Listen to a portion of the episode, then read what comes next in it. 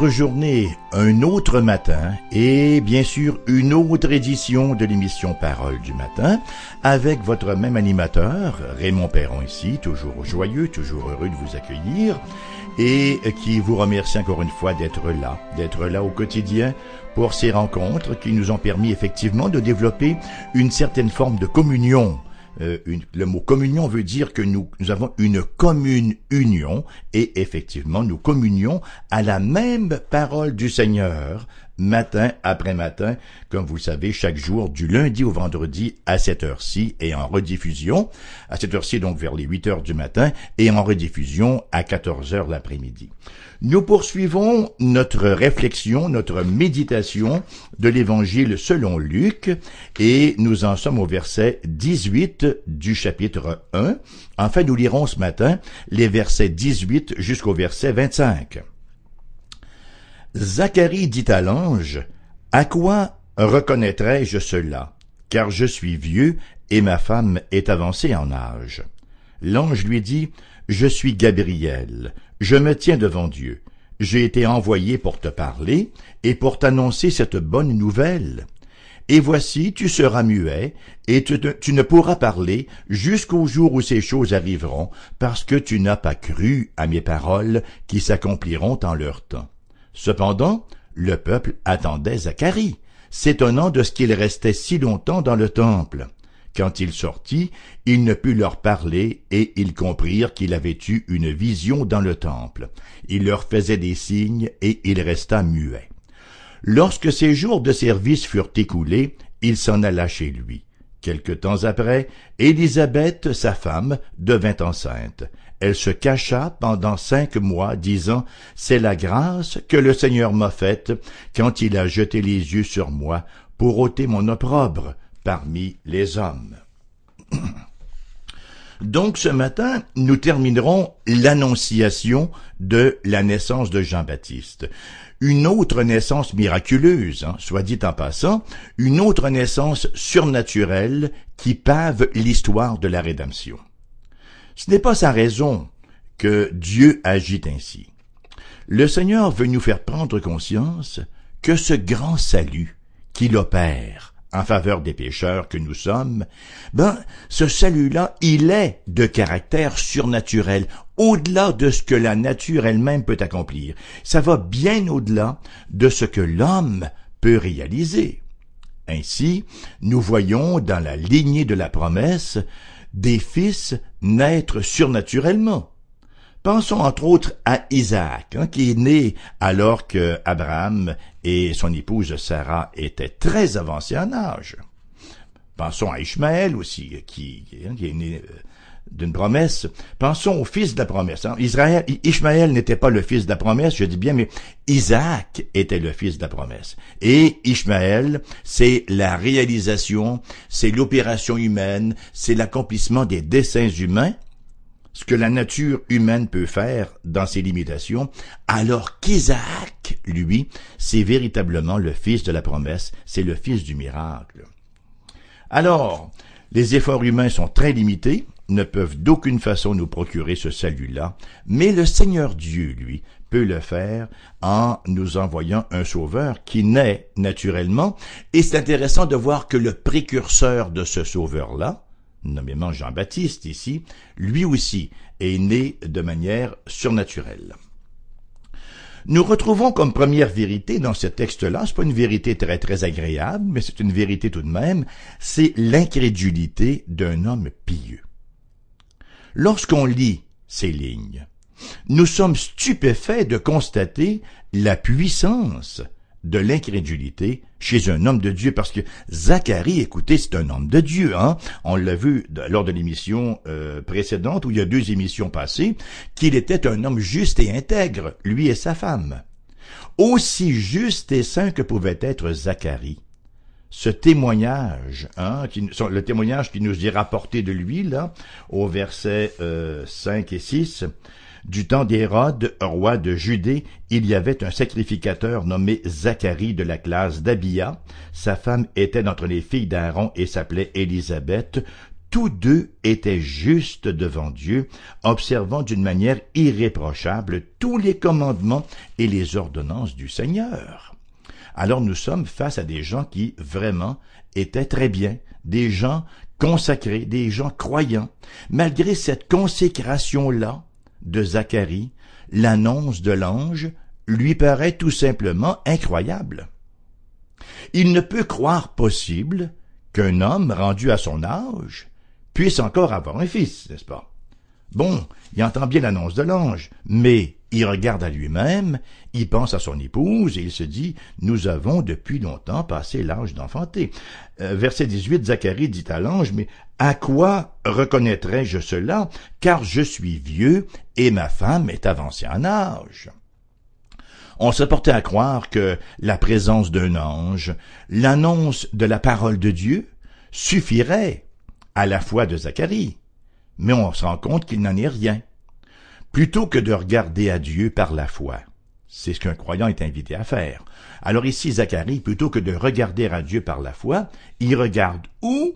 Ben, il regarde à sa femme, il regarde à lui-même, et il conclut à l'impossibilité qu'un fils puisse leur naître. Alors, il demande une garantie, une sorte de signe de la part de Dieu qui viendrait lui donner l'assurance que cette annonce-là se réaliserait, que, cette prophétie-là allait se réaliser.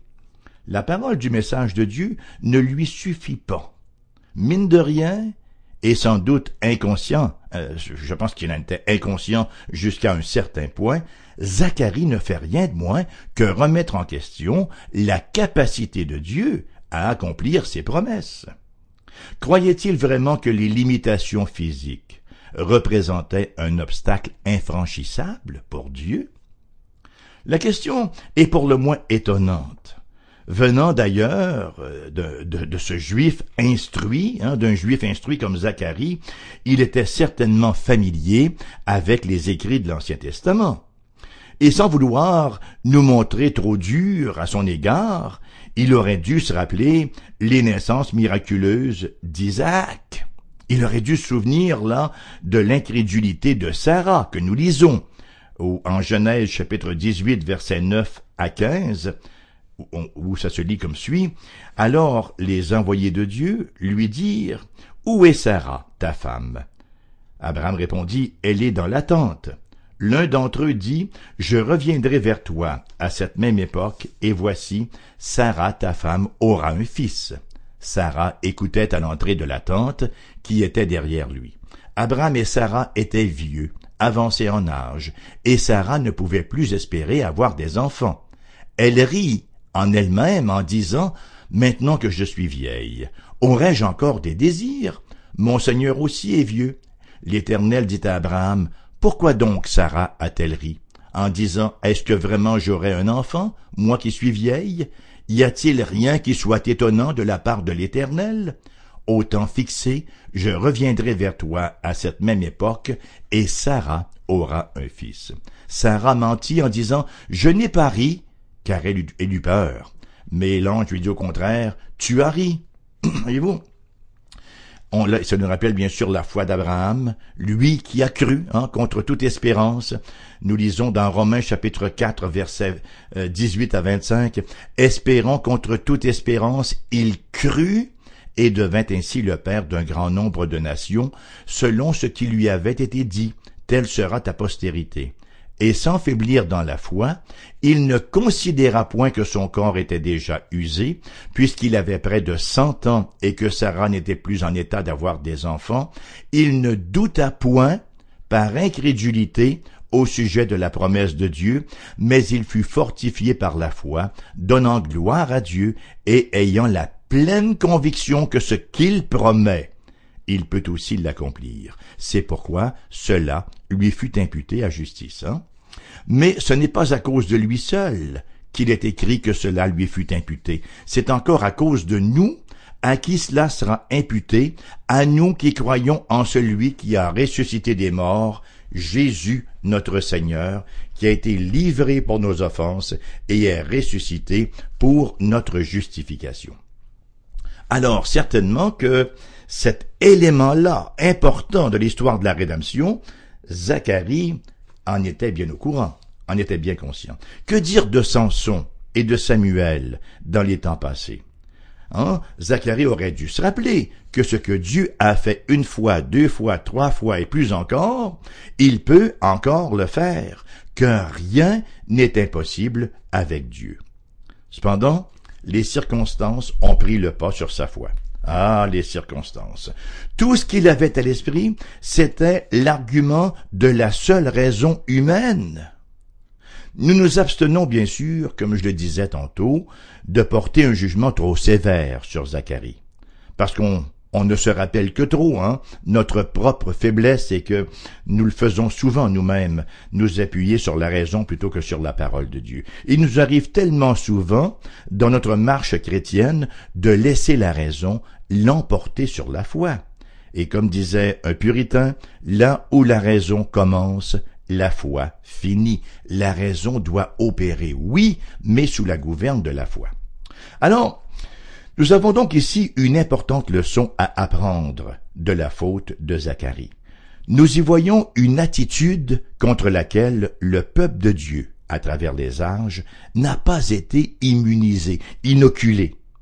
Les récits d'Abraham, d'Isaac, Moïse, Ézéchias, Josaphat et compagnie, et faut-il l'ajouter, notre propre expérience, démontrent bien qu'un véritable croyant peut parfois être vaincu par les doutes, être vaincu par l'incrédulité temporairement.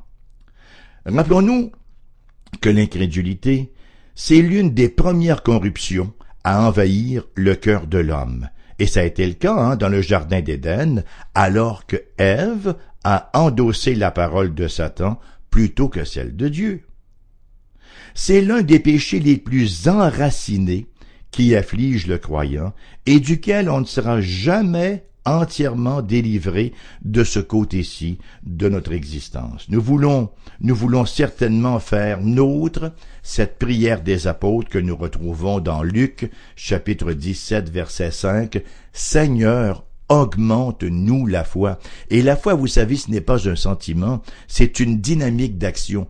Parfois ma raison irait dans une autre direction, mais sur la parole de Dieu, quels que soient mes sentiments intérieurs, je vais agir sur cette parole-là. Il nous faut véritablement nous entraîner à agir ainsi, à vivre ainsi, à croire que lorsque Dieu dit quelque chose, cela va s'accomplir. Et nous dirons aussi joyeusement que le psalmiste, n'est-ce pas, après plusieurs expériences, ta renommée s'est accrue par l'accomplissement de tes promesses. Donc, cette première leçon, cette première vérité qui vient nous chercher, l'incrédulité d'un homme pieux. Même les gens les plus pieux ne sont pas à l'abri, ne sont pas blindés, ne sont pas protégés contre ce danger-là qui se profile très très souvent dans les circonstances de nos vies. Le deuxième élément que j'aimerais considérer aujourd'hui, c'est le service des anges. Le texte nous ramène à un élément que nous avons brièvement considéré lors d'une émission antérieure, à savoir effectivement le service, le même mot que ministère, hein, le ministère des anges. Quel est donc le privilège? Quelle est euh, la portion des anges de Dieu? En simple, là, entre autres, ils jouent au facteur. C'est eux autres qui portent les lettres. Hein? Ils portent, ils livrent les messages de Dieu à l'Église. Ils jouissent d'abord de la présence immédiate de Dieu, et lorsque Dieu leur confie un message, pardon, ils ont comme tâche de venir le porter à l'Église. Et le messager céleste qui apporte la nouvelle à Zacharie, ici, il y va d'une réprimande à l'égard de Zacharie. Ah ben c'est un petit peu moins intéressant pour Zacharie, mais il en avait besoin. Verset 19. L'ange lui répondit, Je suis Gabriel, je me tiens devant Dieu, j'ai été envoyé pour te parler et pour t'annoncer cette bonne nouvelle. Et là, il lui annonce bien sûr euh, la difficulté que qu'il aura ce Zacharie-là en raison de son manque de foi ici.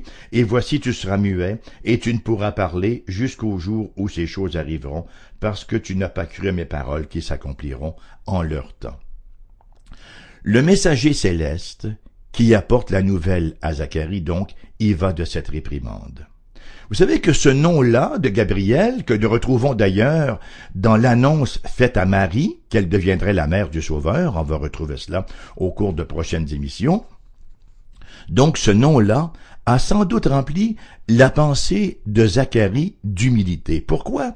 Parce que ce n'est pas la première fois que Zacharie exécute, que, que Gabriel, je dis bien, exécutait une mission de la sorte. Il a dû se souvenir que c'est ce même Gabriel qui, 490 ans plus tôt, avait apporté à Daniel la prophétie des 70 semaines et qui lui avait révélé comment le Messie devrait être ou devait être retranché. Hein, si vous désirez relire cette portion d'écriture-là, c'est dans Daniel chapitre 9, là, les versets 20 et suivants.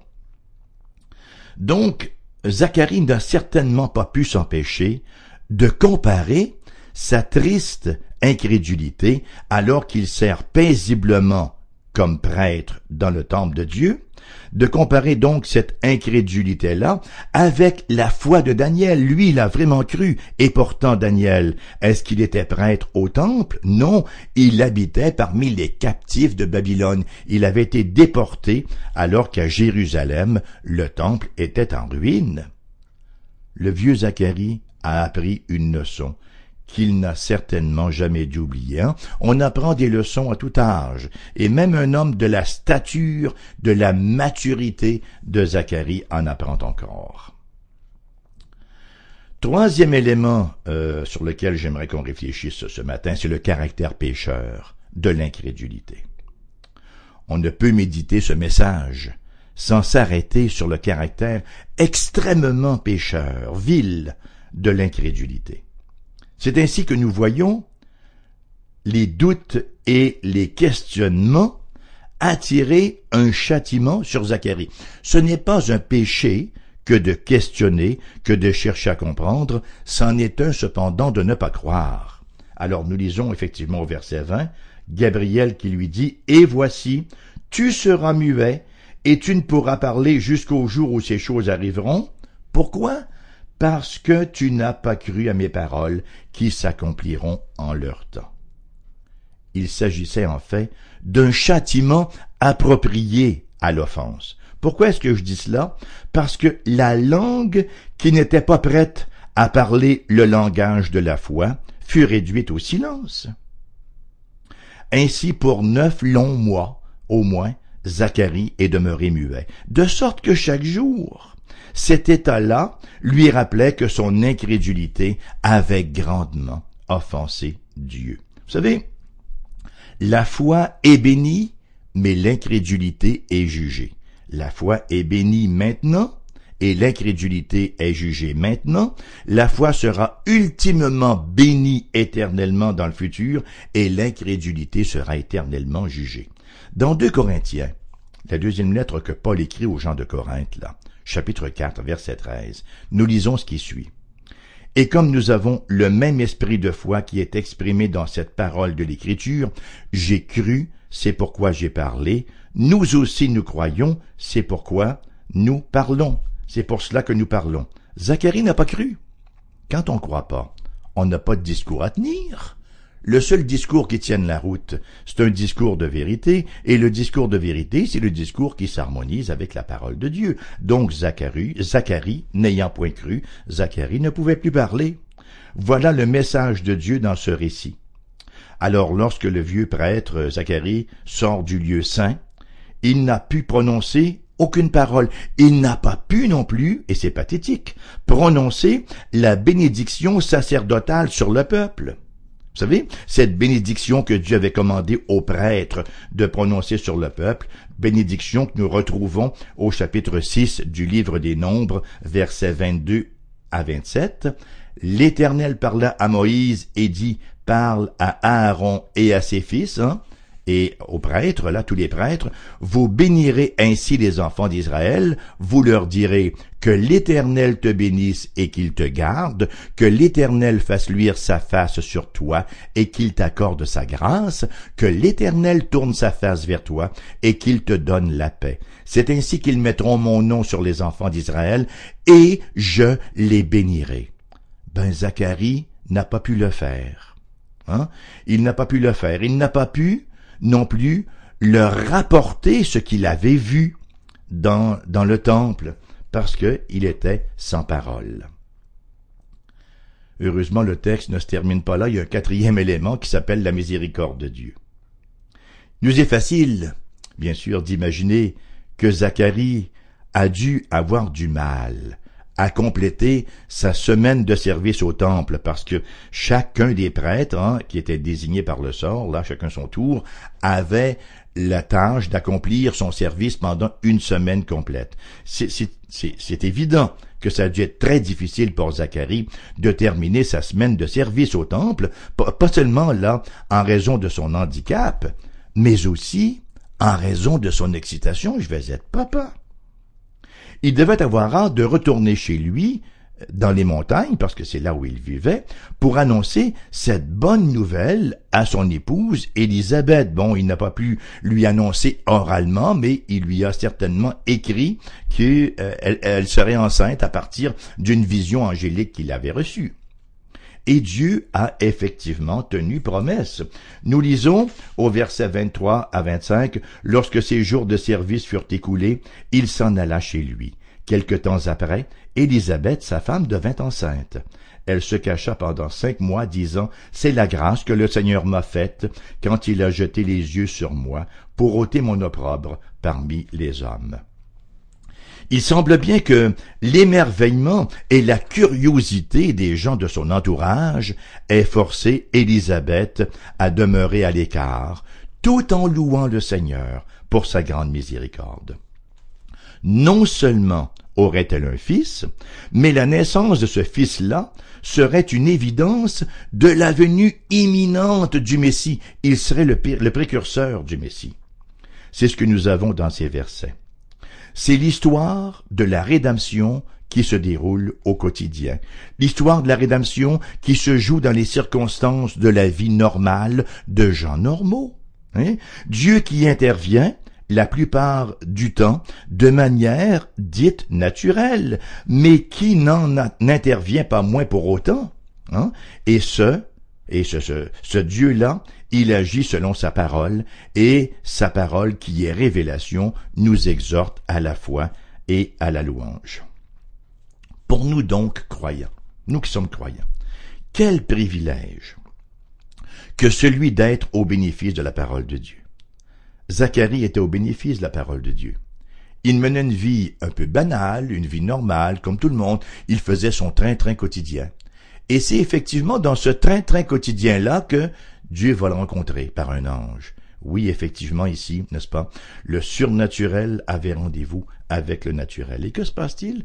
Voilà qu'Élisabeth tombe enceinte. Une femme normale, comme les autres épouses, hein, qui devait faire ses tâches ménagères à la maison et qui, après de longues années de prière, se voit exaucée et se voit devenir enceinte, qui plus est, enceinte du précurseur du Messie. Hein. Donc, nous avons le privilège de vivre au profit de la parole de Dieu au bénéfice de la parole de Dieu contenue dans la Bible. Dieu, dans sa miséricorde, a bien voulu coucher cette parole sur un support écrit afin qu'elle soit accessible et qu'elle soit fixe. Quel est mon niveau d'appréciation de cette parole-là? Est-elle suffisante pour moi ou est-ce que je dois y ajouter d'autres éléments? En disant bon ben la parole de Dieu ouais c'est correct oui c'est intéressant mais il faut que j'ajoute quand même un peu de psychologie un peu de philosophie un petit peu de ci un petit peu de ça une petite pincée de ci une petite pincée de ça par-ci par-là. Rappelons-nous les conséquences de l'incrédulité. Nous aurons un discours crédible un discours puissant auprès des gens que dans la mesure où cette parole fera l'objet de notre foi, cette parole pure et non diluée. Notre jouissance du salut, notre jouissance de toute la pléthore de bénédictions que le Seigneur a en réserve pour les siens, ben écoutez, sont directement proportionnelles à notre foi. Et nous devrions effectivement faire nôtre ces paroles des disciples que nous avons lues tantôt dans Luc chapitre 17 verset 5, Seigneur, augmente-nous la foi. Mon frère, ma sœur qui m'écoutez ce matin. que la parole de Dieu soit centrale dans votre vie. Que toute notre affection, toute notre confiance soit investie dans cette seule parole. Aucune science ne l'approche. En fait, comme disaient si bien euh, les gens de l'époque, à commencer par Augustin, la théologie est la reine des sciences et les autres sont servantes. Alors le caractère central, ultime, final de la parole de Dieu. Et je m'adresse maintenant aux auditeurs et aux auditrices qui peut-être n'ont lu que quelques portions de la parole de Dieu, ou peut-être n'en ont jamais lu de portions, mais en ont seulement qu'entendu citer. À quel point il est important de se mettre au bénéfice de cette parole? C'est la parole de Dieu que Dieu nous a livré, qu'il a couché sur un support écrit, qu'il a rendu, ce faisant, indépendant des êtres humains qui ne peuvent pas la triturer, qui ne peuvent pas la, transformer, la changer, mais elle existe là objectivement pour que nous puissions venir y plonger nos, nos regards et nos cœurs. Plongez, cher ami qui m'écoutez, de toute votre âme dans la parole de Dieu. Venez y chercher la vérité, hein? Jésus qui parle à son Père dans Jean chapitre 17, cette belle prière. Seigneur, sanctifie-les par ta vérité. Ta parole est la vérité. Comment est-ce qu'on est sanctifié? Par la vérité. Quelle est la vérité? La parole de Dieu. D'où nous vient la foi? La foi nous vient de la parole du Christ. La foi vient de ce qu'on entend ou de ce qu'on lit, et, ce que nous croyons ou lisons, vient ce que nous entendons ou lisons, vient de la parole du Christ Jésus. Venez à la parole. Venez jaser avec Dieu, tiens, pour ainsi dire. Lire la parole de Dieu, la prier ensuite, c'est amorcer un dialogue avec Dieu. Lire la parole de Dieu, surtout, c'est y trouver le lieu du salut. C'est trouver la révélation du salut. Comment Dieu sauve des pécheurs en, leur pardonnant leurs péchés, hein, en leur imputant la justice du Seigneur Jésus-Christ alors je ne saurais mettre cette invitation trop pressante, trop urgente. Plongez vos regards dans cette parole du Seigneur. L'émission se termine sur cette note glorieuse, une note de salut toujours glorieuse ce matin. Elle vous reviendra cependant en rediffusion. Quand? Ah ben oui, à 14 heures cet après-midi. Entre-temps, s'il vous plaisait de nous contacter, vous pouvez le faire par écrit. Notre adresse euh, postale est la suivante, AERBQ, casier postal 40088, Québec QC, G1H 2S5. Mon adresse courriel, raymond.perron, en minuscule et tout d'un trait, raymond.perron, arrobas, cfoi-fm.com. Numéro de téléphone pour les gens qui demeurent ici dans la région, euh, à Québec, là, 88 688 0506 pour les gens qui nous écoutent par le biais de notre répétitrice à Saint-Jérôme ou encore par Internet, nous avons un numéro sans frais qui est le 1 877 659 0251. Je vous invite aussi à visiter notre site internet foifm.com où vous avez tout un, un lot de ressources où vous pouvez nous écouter en direct et où vous pouvez aussi télécharger les émissions qui ont été diffusées dans le passé. Je vous souhaite sur cela une excellente journée en vous exprimant à nouveau ma reconnaissance, ma gratitude d'avoir été là ce matin. J'espère que cette parole vous a béni et on se donne rendez-vous à la prochaine. À bientôt et que Dieu vous compte.